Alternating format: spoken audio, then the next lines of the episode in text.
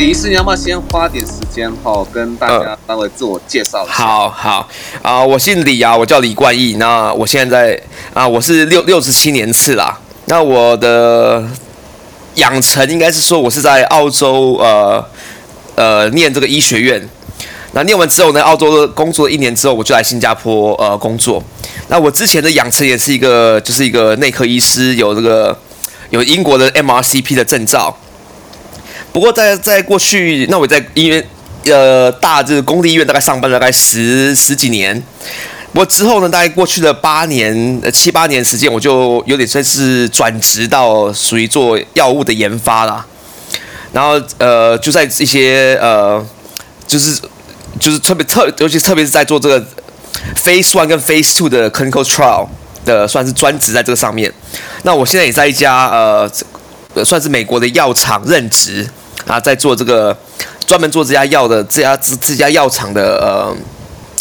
呃，算是早期的 Phase One Phase Two 的 Clinical Trial 啊。那我们这个我们这个药厂呢，很呃很大有很多的琢磨在于这个这个糖尿病的这个呃的药上面啊，像是呃呃呃这种 glucagon-like protein，这个算是未来的可能糖尿病的走向啊，大概就是那但是我目前的在这个。呃，植牙的这个的的发展啊，所以呃，简单来说，其实这个疫情发展到现在啊，我我就被新加坡政府认为，说我还是医生，所以我就被新加坡政府认为是非第一线人员。哦，所以啊，我的疫苗接种也是相对的比较晚哦，我是刚才刚刚接种第二剂啊，不像是一般的医呃医务人员，这个干可能在今年一月就已经接种完毕了。哦，所以这个就是，呃，我目前的状况。那先很谢谢今天很谢谢江医师跟呃跟 Grace 呃邀请我来跟大家谈一下新加坡的状况。那呃，新加坡，我想说新加坡的事情啊，很多 很多事情已经跟台湾做来比较了。那我也有在 follow 一些新加坡一些，呃，像林伟地啊，这个我是对他个人是有点意见啦，他的因为他的。呃，他的养成跟呃跟各个工位是有比较大的差，有比较有比较大的距离啊。不过我也是有在发了一些这个呃，大家跟新加坡把台湾的疫情跟新加坡疫情的比较。那所以我就很多事情，我觉得大家应该都知道，就不再重复了。那我先直接讲，我现在直接先讲新加坡目前的状况啊。那如果以等一下大家有问题，可以再再问我，我会再把这个历史再讲出来。所以呃，大概李显龙大概在五月底的时候就有发表一个、发表一个全国的演说，他就跟大家讲说，他们预计在七月底的时候，哦、会让呃百分之五十的国民完成呃接种，我就完全接种疫苗，就是打完两剂疫苗。他们预计在国庆的时候，国庆都是在八月中啦，新加坡国庆的时候呢，可以突破呃六十七 percent 的国民打完两剂疫苗。所以他们也是从原本一天大概可以打三四万剂的这个的这个量能哦，加加到八九万一天可以注注射八九万剂的量年量能啊。他们同时也已经开放了呃十二岁就十八岁到十二岁这个学龄同学龄的学生去注射疫苗呃，在这个学校放假的期间啊啊，所以然后这个。这一段时间，他他们有就是这个这个注射的这个疫苗注射的这个进度，应该算是非常的顺利啊，没有什么太大的问题。然后这个大家接种的意接接种的意愿也蛮高的啦。那昨天呃，那我想大家也大家也我想大家也知道说，新加坡有这个所谓的科兴疫苗啊，呃，那这个科兴疫苗在新加坡其实是一个有一点小小的争议啊。其实新加坡的这个。HSA 就是类似有点在审核这个疫苗会不会过关的这个这些技术官员呐、啊，其实他并没有批准科兴疫苗的使用。呃，不过新加坡政府因为因为这科兴疫苗已经被已经，虽然说新加坡没有还没有应该在这个新加坡政府还没有通过科兴疫苗之前，新加坡政府是不会跟中国交货的嘛，对不对？可是呢，这个中国就已经。主动的把科兴疫苗丢拿拿过来新加坡，然后算是有点呃阴了新加坡政府一下下啦，所以新加坡政府就是被被被交货啊，这科兴疫苗已经到手了，那这个怎么办呢？所以他的一开始以一个唯一的一个科学的医学的 indication 就是说，那些因为有呃严重过敏反应而不能打呃 mRNA 疫苗的人呢，他们可以开放来打这些科兴疫苗。他呃他给的他给的不是像 mRNA 疫苗给的 EUA，他是给一个 special access，就是说我这次就给你一个例外啦，哦，给你一个例外让你让你去打。不过新加坡政府也摆明有讲哦，你如果你如果打 mRNA 疫苗，你出事政府负责；你如果打科兴疫苗，你出事了政府不负责。哦，而且而且你的什么副作用啊，什么治疗你都要自己负责就对了。而且以后新加坡如果出台一些呃呃出台一些呃政策，是有打疫苗跟没有打疫苗的人有分别的话呢，打科兴疫苗的人会属于没有打疫苗那的那一块啦。不过就在这个上个礼拜啊，呃，HSA 有发布一个新的一个 statement，说科兴疫苗已经呃补补补文件了，补资料。他们会在四到六个礼拜之后呢，决定说这个科兴疫苗会不会呃，这个资料够不够？所以也许这个这个这个状况四个四到六个礼拜之后又会有改变。不过到目前为止，他说这个百分之五十的国民打科兴疫苗，呃，打过疫苗，这个是这个数字是不包不包括科兴疫苗的注册者呃注射者哦。所以呃，所以那我们再回来讲新加坡目前的疫情的状况是，其实新加坡呃。五月、六月，呃，其实也是有一波这个 Delta Delta 疫苗的呃 Delta 病毒的 variant 的这个的这个在社区之内散播啦。其实跟台湾的台湾的这个呃这个疫苗的这个时间点是蛮蛮蛮近似的哦。那不过台湾台湾是台湾主要是 Alpha，那新加坡主要是 Delta，就是从印它的一些印度的一些。应该说移民或是一些移工呃移呃来呃带来新加坡的，所以即使新加坡的这个防卫啊，以为自己是哦、好像呃滴水不漏，可是还还是被还是被攻破。这个 Delta 真的是蛮厉害的，它第一个破口就在机场哦、然后就然后就散布到连医院医医院有沦陷嘛，然后一些很很大型的 mall 都有沦陷。不过这个疫情呢，大概在上个礼拜。因为他，然后所以所以新加坡就不得不出台一个新的，呃封城呃，算是半封城的这一个政策，呃，然后这个不过这个不过这个事情就慢慢慢慢慢慢呃，算是淡淡淡掉了，就是这个疫情又减缓，而且上上个礼拜哦，上个礼拜还有某一天是哎，它是加零哦，它就是有下是疫情全岛归零，所以大家就很开心呐，所以这个礼拜就。算是解封，所以这餐厅又回到可以内用五人内用，然后又回到，呃，对，就是很很多的，就是上去去聚嘛，都可以不戴口罩，这些都可以又开始之后呢，哎，想不到这个礼拜疫情又回来了，哦、这个礼拜那现在现连续过去连续三天，新加坡确诊的案例是高于台湾的，好像新加坡昨天是确诊六十例，啊、然后，所以，而且重点重点是说，现在有一个有一个类似台湾一个阿公店的状况，就是台湾有一新加坡有一些是有有陪酒的女陪酒女郎的 KTV 哦，那这个是这个是一个一个一个很大的破口啦，就是啊，其中有一个有一个小姐是从越南来的，不过她这个她是从她是二月就从越南来的啦，所以她应该是在本地染疫，可是因为这个越南小姐她就。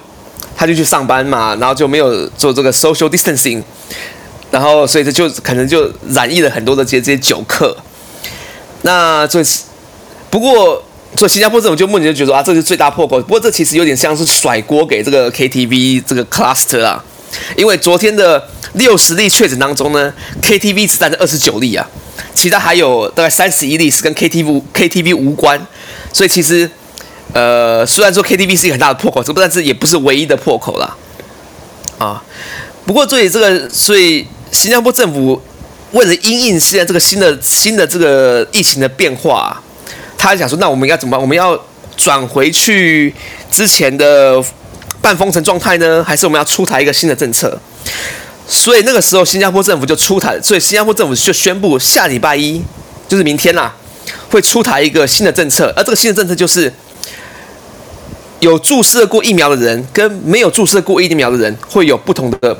不同的待遇哦。那这个这个这个政策跟当初根据李显龙的李显龙的那个就是那个全国演说呢，其实应该是要七月底之后，当他的这个疫苗接种人数超过五十 percent 之后才要推出的，所以他等于说就把提前把这个政策推出。那就是如果就是说呃，就是很多现在都是在高风险，比如说在餐厅内用的时候啊，如果你这一桌的五个人的人都是有注射过疫苗的话呢，那你就可以有一桌可以五个人吃饭。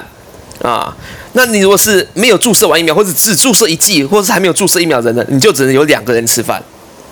然后这个这个政策呢，会一直延到八月八号，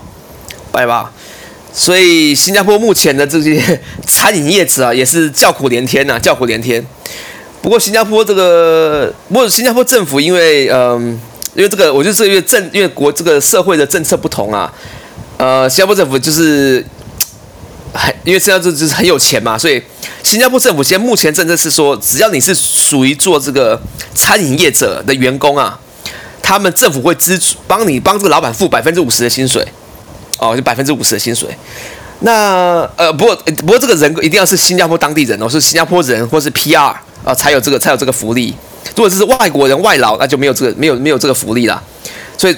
总而言之，也是希望说当地新加坡的呃这些。业主开始多请一些新加坡人来降低这当地的失业率。现在新加坡的失业率跟台湾是差不多，就是四 percent 左右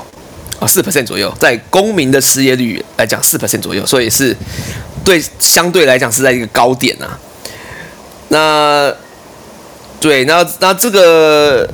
这个政策，所以新加坡的餐饮业其实大概从五月到现在都还没有正式可以好好的开门过两个礼拜啊，都是。都是这一个在很很很艰困的状态之下，呃，那呃，这个就是下礼拜会下半新的，那这个新的政策会一一直延续到八月八号。那新加坡国庆就是八月九号嘛，他就希望说，哦，好像国庆的时候可以举国欢腾，又是大家哦，又又战胜了疫苗的这样子，又战胜了这个病毒，呃，这个样子。那对，那这个这个大概就是现在新加坡的这个。疫情的的方向，不过目前针对这个新的这个这个这个这个这个新的这个疫情的爆发，它的走向怎么样是还不是很清楚啊？是什么时候会会再下降是不太清楚。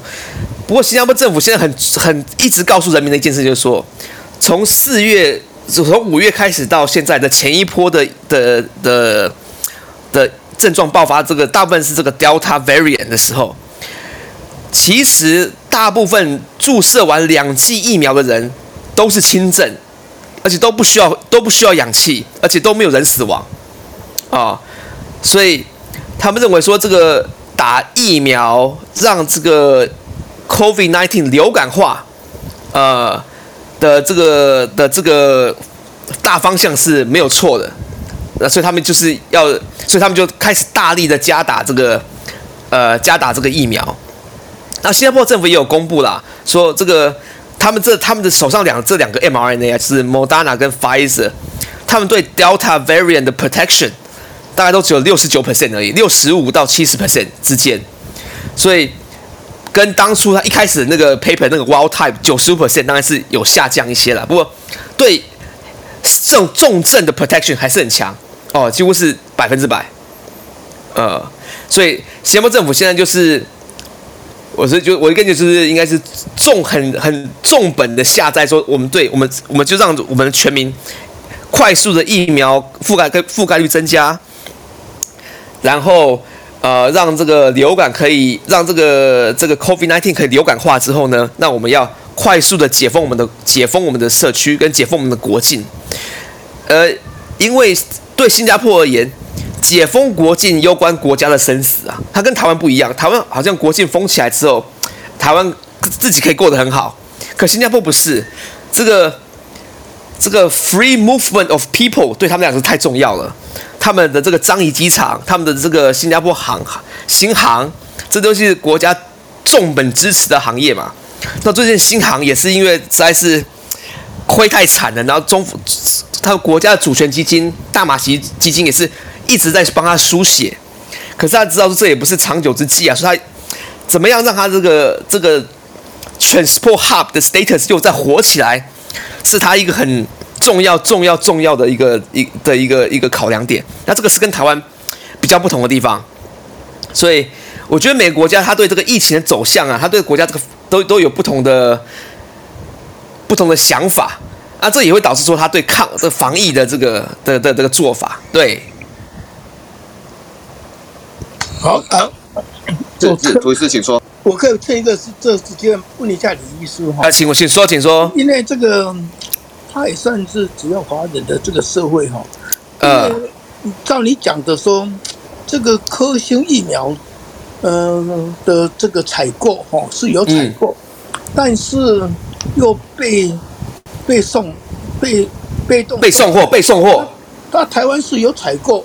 但是要送过来被阻挡。但是这个他们是主动送过去科兴疫苗，那好像新加坡政府有一点点不大喜欢承认他的，然后他就说好了，那我的 EUA 哈，我我就再再审查一下，那他们在补件以后再来思考，那补件不知道在补科学的证据，还是在补政治的压力，我都不知道。但是很多国家啊呃，像美国，这这这个我也不这个我也不知道了。如果疫苗已经够的话，其实都就不需要再 EUA 新的疫苗了，因为它够了啊。我想请教一下，嗯、听说新加坡买的疫苗是远远超过它国内所需的，这是包括科兴吗？还是说不包括科兴都已经超过国内所需了？那他为什么要这样子一言还记的这样子的再去购买科兴疫苗呢？难道这个是？政治考量不是科学考量吗？他说这样的话是很可很很可悲的情况之一。会是真的这样子，还是有没有可能是有政治考量的疫苗？OK，呃，我他新加坡政府，OK，呃，对，OK，新加坡政府应该在去年这个疫情大概四五月的时候就做了这个决定呐、啊，就决定提前下单。这两支 mRNA 的疫苗跟科兴疫苗，这三三支，他在去年四五月的时候就下单去买了，所以那个时候其实任何的疫苗，任何的疫苗都没有 data，都不知道好不好。哦，所以那那时候全部都扫一下就对了。对，他是他是，对对对。那其实那其实可是新加坡政府有说，如果当我还没有 approve 你之前，你不应该送货啊，对不对？你不应该就直接把货送来我家嘛，对不对？对。可是新加坡，所以中国政府都甚至有点偷袭新加坡。他说他送他送货是直接送到中国的大使馆，然后从中国大使馆发发新闻稿说：“哎，货到了。”那那我是觉得在他好像是送了二十万剂来啦。那你猜那个新加坡人会喜欢打吗？还是真正的在新加坡这种这样？弄来弄去，弄到后来什么都不承认，那他们都不打，那这些疫苗要怎么办？对，所以真的会会打这疫苗，很多都是中国的侨民，因为他们之后，因为他们之后回家要要没有打这科兴疫苗很难回家。哦，OK，了解。对，所以所以我目前知道是说，大概是这样的，因为哦，还有之前那种三万人，因为一因为呃严重过敏反应不能打科兴，不能打 mRNA 疫苗的，他这些人他也建议他去打科兴。嗯哼，所以这个这个二十万剂其实算是个量不大啦，因为你要两剂嘛，所以大概就应该是消化的完啦。而且不过政府有讲说，反正你打这个是你自人自己的决定哦，而且他政府不帮你打，政府是免费提供给这些私人医疗诊所送给他们，然后你要去这些私疗认证所打，就跟政府的无关，就完全不要动到政府的医疗资源。哦。不过这个是对那个中国疫苗是有帮忙的，因为他们可以跟世界卫生组织或其他国家讲说，你看连这么进步的新加坡都在打科兴疫苗，哦，是这样。我们对，不过对也可以这样去宣传的。对，应该有一个政治，有一个这政府今天不政不敢把它丢掉，应该说这个政治压力他不敢把它丢掉。对对对，对对对，好，OK OK，我们还是要回归科学上的判断的。嗯，对，政治上的一个因素了。好，谢谢，谢谢。哎，李医师啊，我想问一下哈，对我们还是比较 focus 在说，听起来哈，就是新加，等一下哦，因为因为李医生的背景音比较强，我稍微 mute 一下哈，就是说那个，因为哈，新加坡之前呢、啊，听李医师这样讲，是从他上次宣布说要与病毒共存，结果还是好大一番折腾，好，那发生了很多故事哈，那就是出现李医师在这边的故事，然后现在才才看说有些什么样调整的政策这样出来哈，那也拼命要加更多的疫苗覆盖。可是其实新加坡的疫苗覆盖是亚洲几乎可以说是亚洲之最的哈，在六月二十三号的，像是七月中嘛，他至少在那个六月下旬的时候，他那个疫苗的覆盖率就已经是每一百个人哈，已经有超过八十八十六剂以上了哈。所以理论上这个时间点应该是全国人民几乎都要打的全部都打完，应该在拼第二剂了啦。吼，那不知道说第一个啦，因为我看美国那边那边也有讲，就是说即便哈我们在疫苗施打完后，我们仍然不能掉以轻心，美国依然要投资很多哈，在于说后续的筛检哈，以防说有些变异病毒哈突破我们的那个免疫。障壁这样子哦，防防范这样，因为有天疫苗会不会，有天那个疫情会不会搞到说我们需要第三剂 boost 哈，会不会病毒会不会变异到这样，很难讲哈。美国是严阵以待，那我看新加坡其实也是有在准准备啊。我那个我们说那个做那个实验室哈，那些 PCR 都还用机械手臂的哈，我们台湾很困难的哈，都是那个那个那个医检人员一直在他们弄，他们会不会五十间我都。不知道了哈，不知道说你这边所看到的，说在那个新加坡在后续所建设的那些那个检测站然后有没有说到一个非常便利的地步？然后它是不是你？因为你也讲过说台就新加坡的社区的那个防疫的基础做的比台湾哈当初还严，因为台湾是边境防疫嘛，那新加坡是投好像也做了蛮多在社区的防疫。好，那这些是不是可以跟我们稍微分享一下？OK，好，没问题。哎，对，这个也是，这个事情是我，呃，呃，我会我蛮了解的，就是新加坡对这个社区疫情的监控啊，我觉得其实是做到有点、有点、有点是 over the top。其实你这讲说是，人家说讲浪费很多资源，你可以你可以说他浪费很多资源在这这上面呢、啊。几乎去年全新加坡任何以前有很多其他有很多生技公司嘛，对不对？然后这个生技公司里面的 PCR 机器啊，几乎现在全部都拿来做这个 COVID-19 的 PCR 了。呃，因为因为呃，因为现新加坡没有这个所谓的，好像这个要医检师的执照的问题啊，所以他们可以马上就是把这个事情就发包给呃其他的这些呃生技公司来做。而且这个这个，所以去年新加坡每间生技公司啊，都是赚的饱饱饱的，真的都是赚很大。那为什么我知道？因为我因为我是在也是在类似的产业里面嘛。那我们很多朋友也是在这个生技公司，他们之前可能是在哦，我们是可能是要做什么呃，这这早期癌症的筛检的 PCR 啊，现在这些东西他都没有在做，现在都全部在做 COVID-19 的 PCR。因为他的他的每天的就算没有什么疫情，他每天检验量也到六七万左右。那这个六七万都是有一些基本款啊，比如说。移工宿舍就一定是每个两个礼拜，每两个礼拜验一次，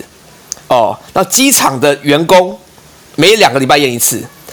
啊，那，机场员工，机场，机场，而且还有机场旁边的那个 mall，大家有记得那个很漂亮那个那个好像一个瀑布的那个 mall 吗？那里面的员工也是每两个礼拜要验一次。然后医护人员每两个礼拜要验，每两个礼拜要验一次。然后餐饮业者每两个礼拜要验一次。所以他这个这些基本款就是很多到不行的啦。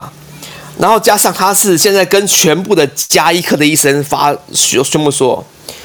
任何只要进来是流鼻水、咳嗽、喉咙痛症状是上呼吸道感染的症状的病人呢，全部建议做 PCR，而且是要先做快筛，再做 PCR。所以快筛如果已经阳性反应，不要让他走，直接就急诊救救护车就会再把他接走了。那如果他的呃，快筛是阴性，那这个人要回家等 PCR 的的结果。那如果而且他在 PCR 结果出来之前，他不能他不能从不能离开家门，哦，就是要在自己家里隔离这样子啦。那那这个就是新加坡目前现在这个对这个社区对这个社区的这个对社区疫情的监管哦，其实是很，所以你可以看到说，他其实筛出非常他的那个。有症状跟无症状的比例呀、啊，几乎是一比一，一比就是他有时候有症状的人，他就会筛出一个无症状的人，是一大概一比一啊。可是你看台湾这个比例哦，可能就是可是七对三，八八对二，就台湾现在目前筛出这个无症状的这个的案子还是不多啦。其实我可是你知道说，他应该就是在社区里面，只是没有把它找出来而已。那这个当然是这是另另外一个话题啦。那那呃，我是觉得也是，就好像呃呃，对，因为新加坡他知道，他就知道说，我觉得不能够把边境死守啊，因为新加坡第一很重重重要的依赖外劳嘛。哦，这是他，所以你如果外劳不来了，那我们这像很多那种他的大型建设都停摆，因为没有外劳可以来做事了。哦，他很多他的这种修船的业都没有没有人来做了。他很第一，他很他很呃需要外劳来帮他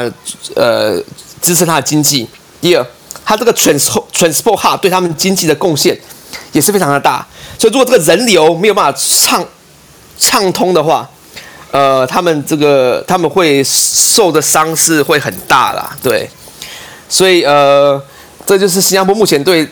我觉得这我觉得就是。台湾跟新加坡的防疫真的就是的着重的重点不太一样。台湾是边界是之前滴水不漏，新加坡他就不得不让一些人进来哦。可是呃，他对那他对这个 Delta variant 的这个 transmission rate 当初也是有低估啦，所以导致说这个 Delta 在新加坡就就就散布了。对，那对对，所以这个。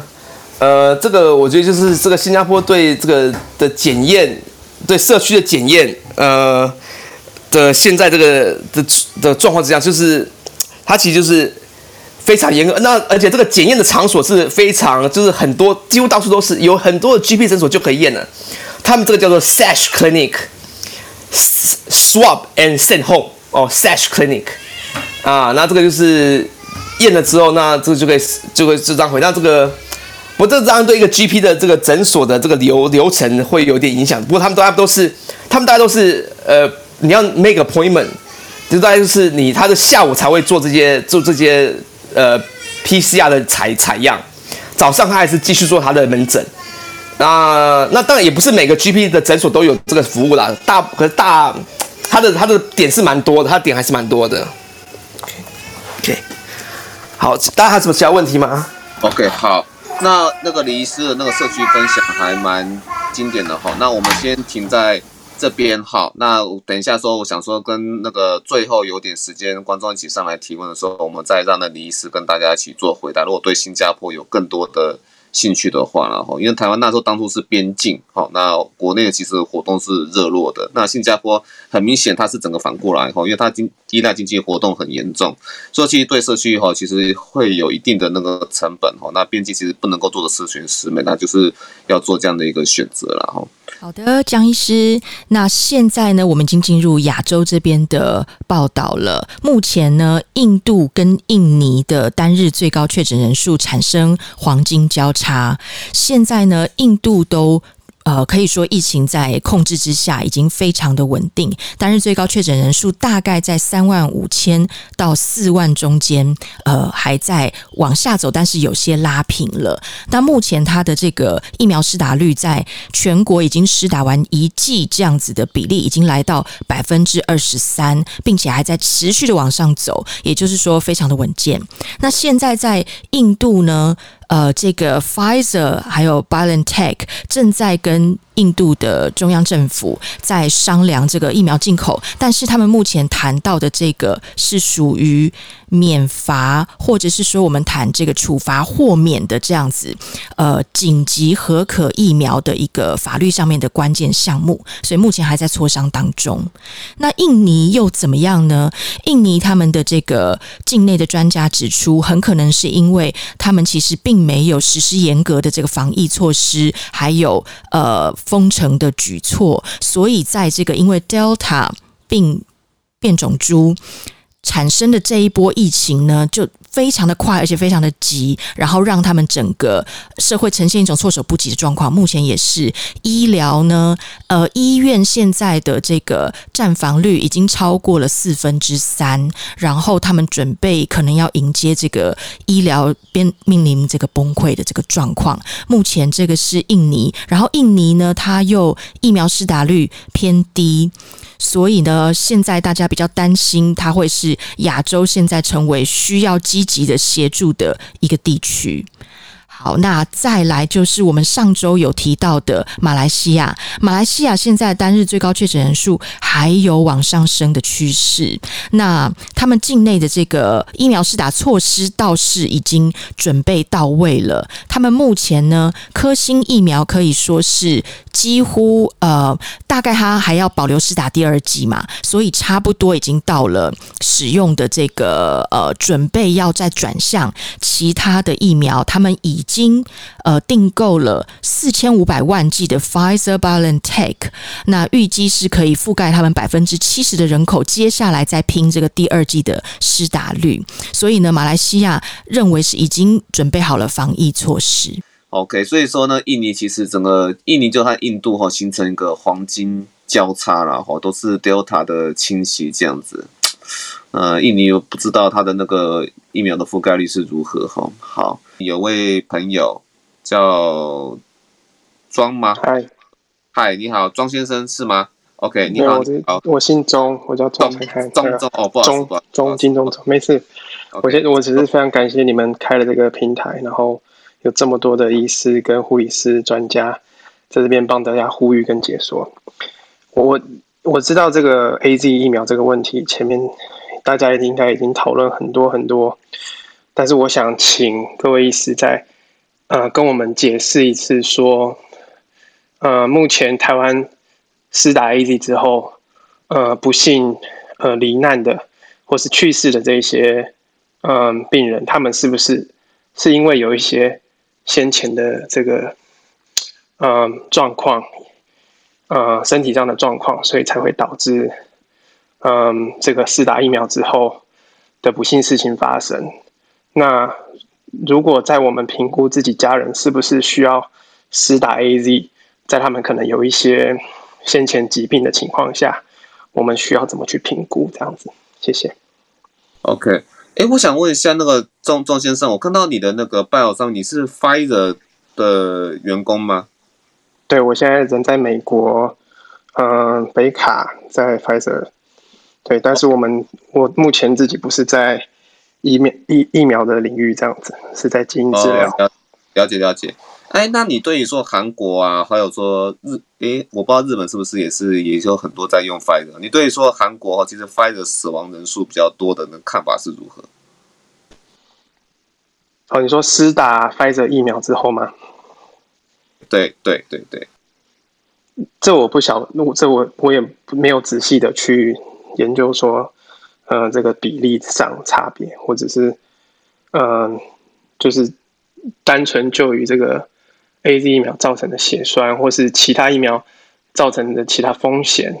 我是想说，想请问意思说，要怎么去评估？OK，帮这个家里的父母去做评估，这样子。OK，其实是这样子啊，哈，就目前而言，哈，那所有大家其实大家可可能大部分长辈都比较担心，说自己是慢。慢性病了哈，但事实上哈，在我的疫苗诊的经验呢哈，只要说你有力气能够走到我的疫苗诊来哈，你都适合做施打。好，那几乎没有慢性病，除非说你是正在做一些比较特殊的化疗然后，那基本上几乎没有什么禁忌症哈，是说这个病人是不适合去做施打疫苗。我们连我们现在哈医院连非 COVID-19 就是一般的住院病人。那他准备要出院的时候，哈，我们都会帮他评估说啊，是不是要去做一个那个疫苗的施打了，哈。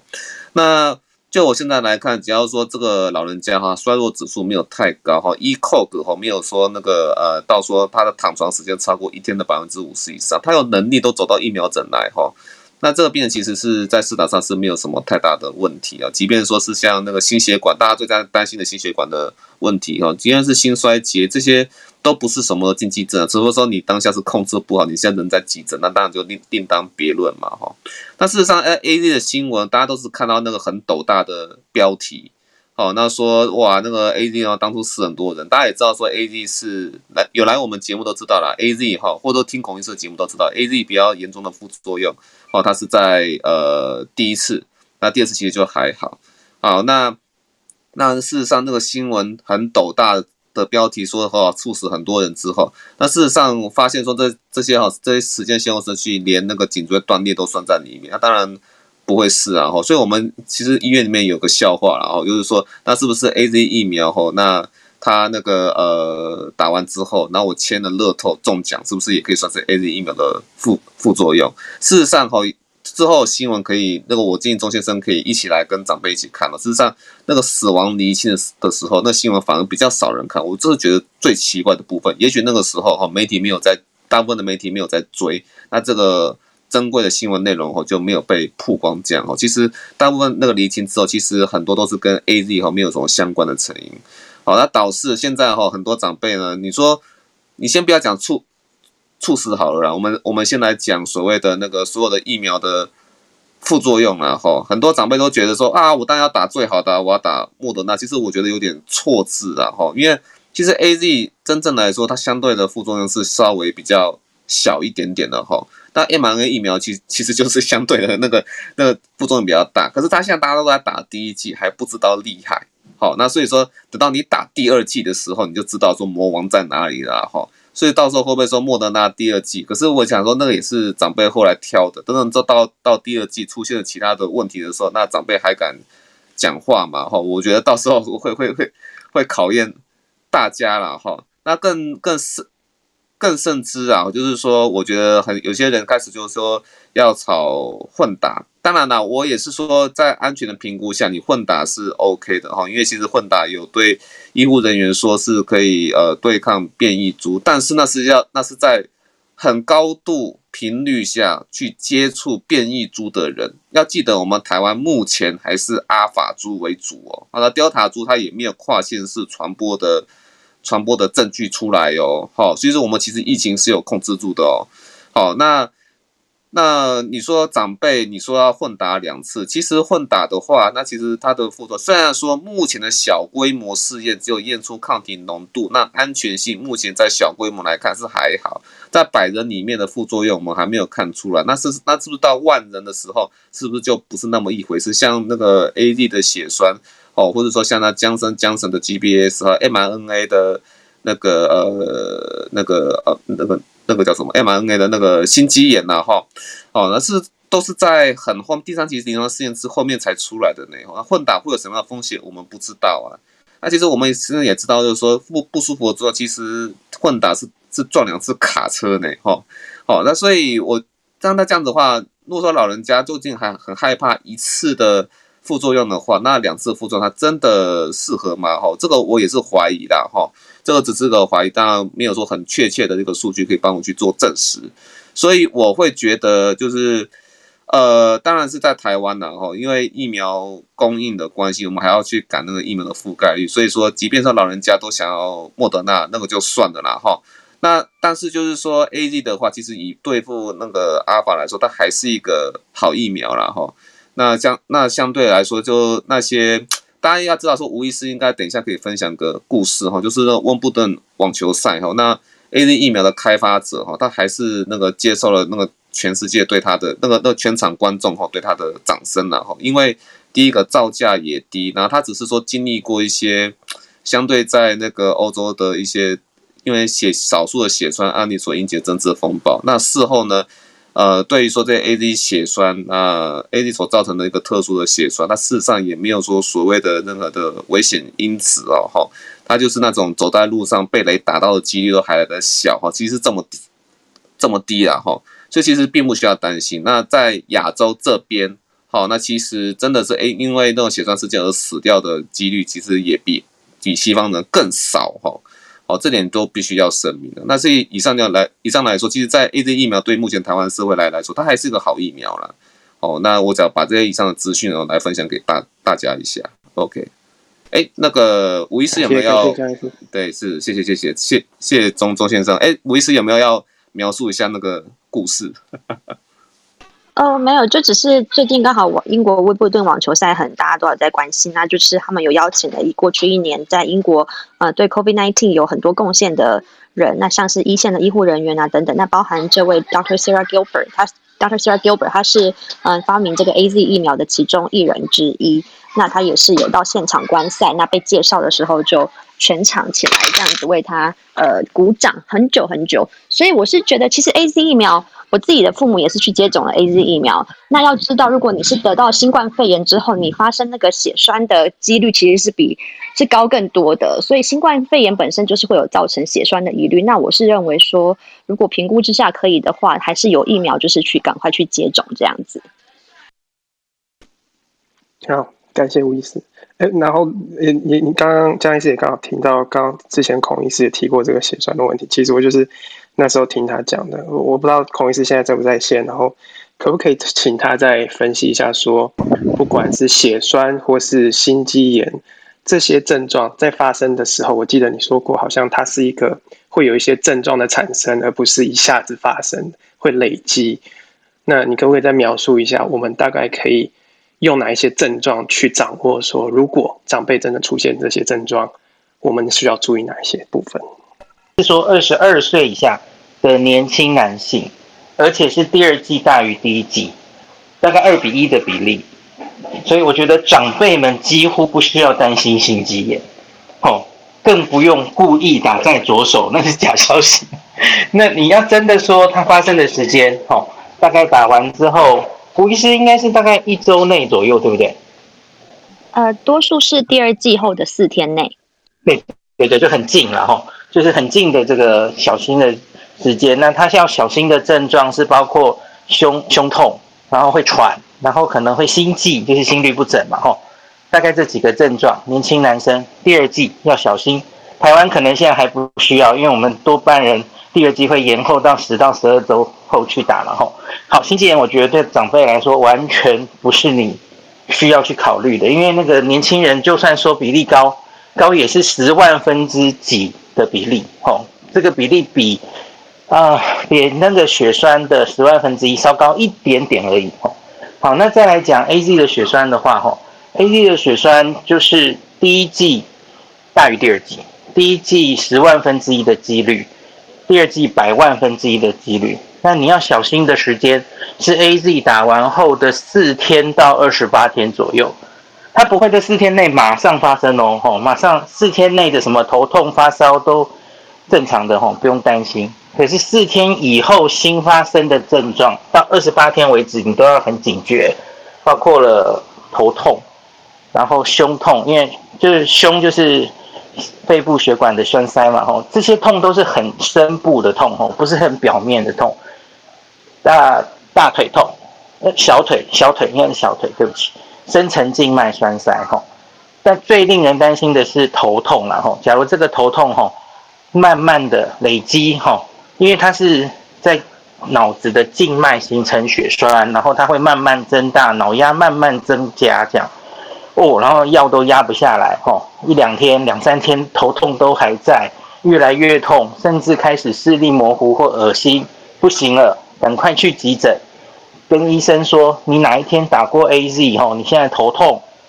哦，然后当然它会同时伴随血小板低下，所以你也许有可能会见到有一些皮下出血、淤青、刷牙会流血的现象，好，大概就是这些。四到二十八天内要小心有没有这个症状，几率是十万分之一。那年轻的人会比较几率高一点哦，老人家一样，老人家几率没有那么高，这都不是老人家需要太担心的事哦。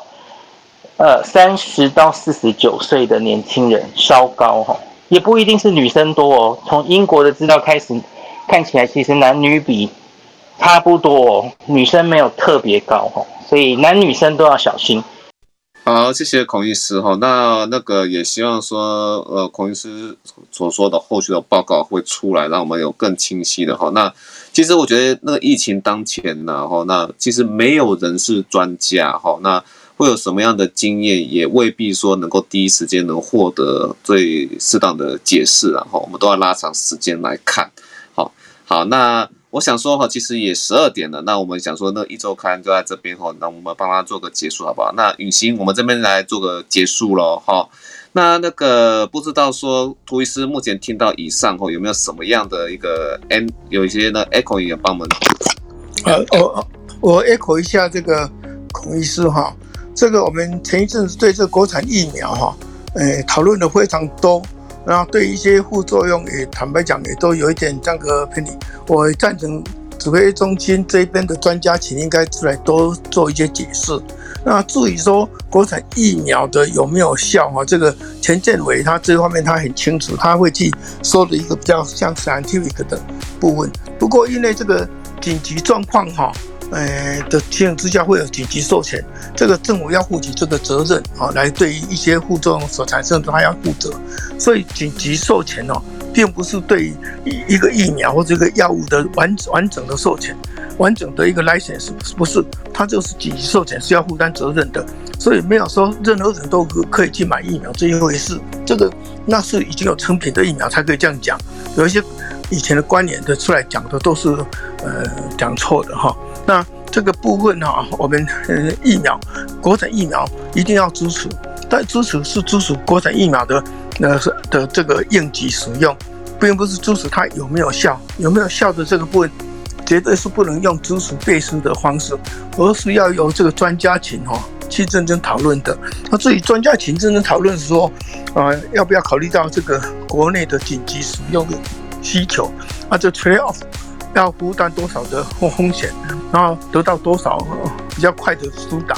我们当然不能像中国一样，什么就拿起来打。我们一定要科学，一定要用科学的数字的。所以大家就应该不要去做任何批判，说它有效无效，而是尊重专家请的这种讨论。哈，我想这个才是最最好的。也就是说，我们要支持国产疫苗，但是不要去背书，但是也不要。故意去不背书啊，而是要让这个呃大家来用科学化的讨论。那我想很快的这个就会有结果。但是因为现在国产呃疫呃呃外来疫苗越来越多，国产疫苗的紧急所以需求度啊可能会下降。但是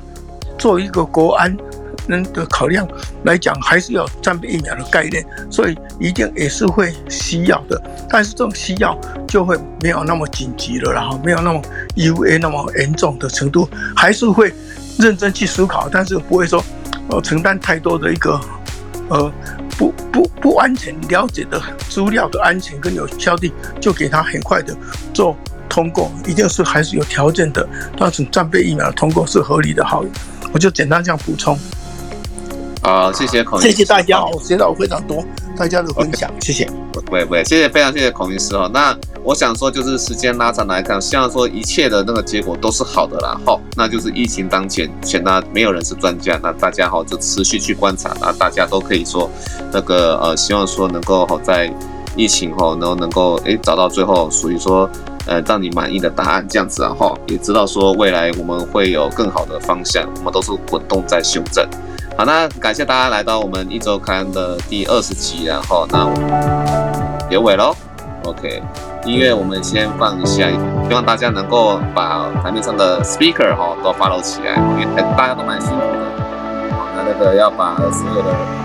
呃知识哦都每周这样子知道，就是要做一番功课。那等一下我们 Joe 也是要帮我们去做的剪接哈，也谢谢我们的 Joe 哈。OK。我们放个一段时间哈，那就把这个房间做结束哦。